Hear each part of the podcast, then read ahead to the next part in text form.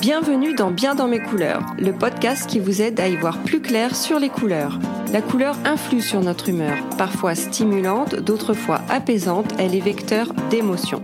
Et c'est avec Sophie Mouton-Brice, consultante et experte en couleurs, que nous allons en savoir plus sur les pouvoirs incroyables de la couleur sur notre bien-être. Les couleurs neutres en déco ont tendance à passer au second plan. Pourtant, indispensables dans tout style déco et d'intérieur, elles servent de faire valoir aux autres teintes.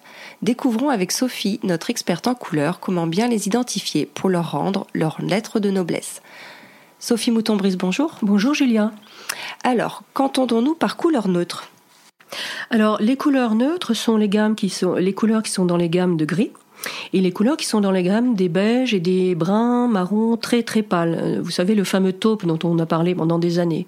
Alors par contre, quand on dit que le noir et le blanc sont des couleurs neutres, euh, pour moi ce ne sont pas des couleurs neutres, parce que les blancs et le noir, comme on l'a vu dans d'autres podcasts euh, que nous avons réalisés ensemble, sont des couleurs qui sont bien présentes et qui ont leur rôle à part dans la décoration d'intérieur. Alors que les neutres, eux, sont, comme leur nom l'indique, très neutres. Elles sont donc indispensables en déco ou peut-on s'en passer? Ah, on peut s'en passer, mais si on s'en passe, on va euh, avoir un décor neutre, c'est-à-dire euh, parfois un petit peu triste, un petit peu linéaire.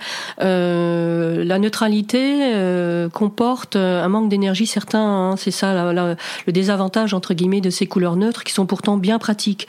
Moi, je pense qu'on peut les utiliser comme support puisque elles ont une grande qualité, c'est qu'une couleur neutre, euh, comme le gris par exemple, euh, accueille euh, volontiers toutes les autres couleurs. C'est Michel Pastoureau, l'historien des couleurs, qui dit le gris fait du bien aux autres couleurs. Ben voilà, tout est là. Donc, on peut effectivement avoir une bonne base grise.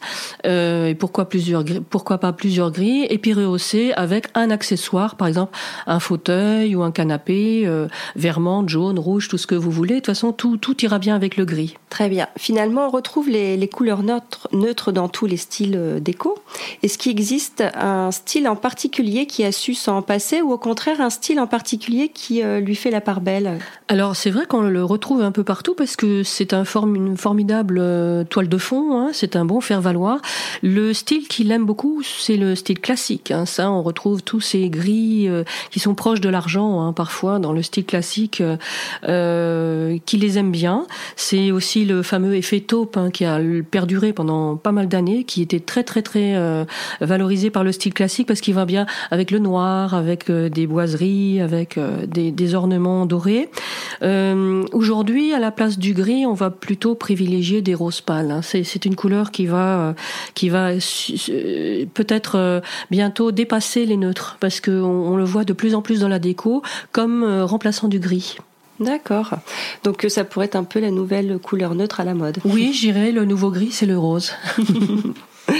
Euh, quels sont euh, quels ont les quels sont ces effets euh, psychophysiques Alors les couleurs neutres comme les gris, les taupés, les beiges n'ont quasiment pas d'effet psychophysique puisqu'ils n'ont quasiment pas voilà, ils n'ont pas d'énergie. Donc en fait, c'est ça leur je dirais à la fois leur qualité qui fait qu'on peut les utiliser absolument n'importe où et avec n'importe quelle autre couleur, mais par contre si elles n'ont pas de réelle énergie, elles ont une grande qualité, c'est leur douceur et leur sobriété. Hum, hum. Et comment on les manie avec les autres couleurs alors, est-ce que c'est mieux de les, de les mettre en camailleux ou alors de trancher directement avec le neutre? Alors moi, je serais vraiment pour trancher, c'est-à-dire j'utiliserais, j'utilise le neutre comme un joli beige ou un joli gris comme base. Ça peut être l'essentiel de la pièce pour ceux qui n'ont pas envie de trop de, de, couleurs fortes chez eux, mais euh, effectivement euh, couper avec euh, une paire de rideaux ou un fauteuil, un canapé, un tapis très très coloré mhm. pour réveiller l'ensemble. Mhm. Euh, sinon, on peut aussi, euh, si on veut rester dans un style vraiment très classique ou très sobre, marier le beige avec le blanc ou le noir. C'est subtil et c'est très très joli comme rendu. Est-ce qu'il y a des erreurs à éviter avec les couleurs neutres? Quasiment pas. Non, moi j'en vois pas. Elles sont pas dangereuses. C'est facile en fait. Elles sont très faciles. Ce sont mm. des tons neutres, euh, faciles à utiliser, sans réel caractère, mais on, risque pas d'erreur. Si mm. ce n'est de l'ennui si on n'est que des neutres dans la pièce. Et pour finir, un hashtag pour résumer cette palette de neutres. Trop chic les neutres. Merci Sophie. De rien, Julia.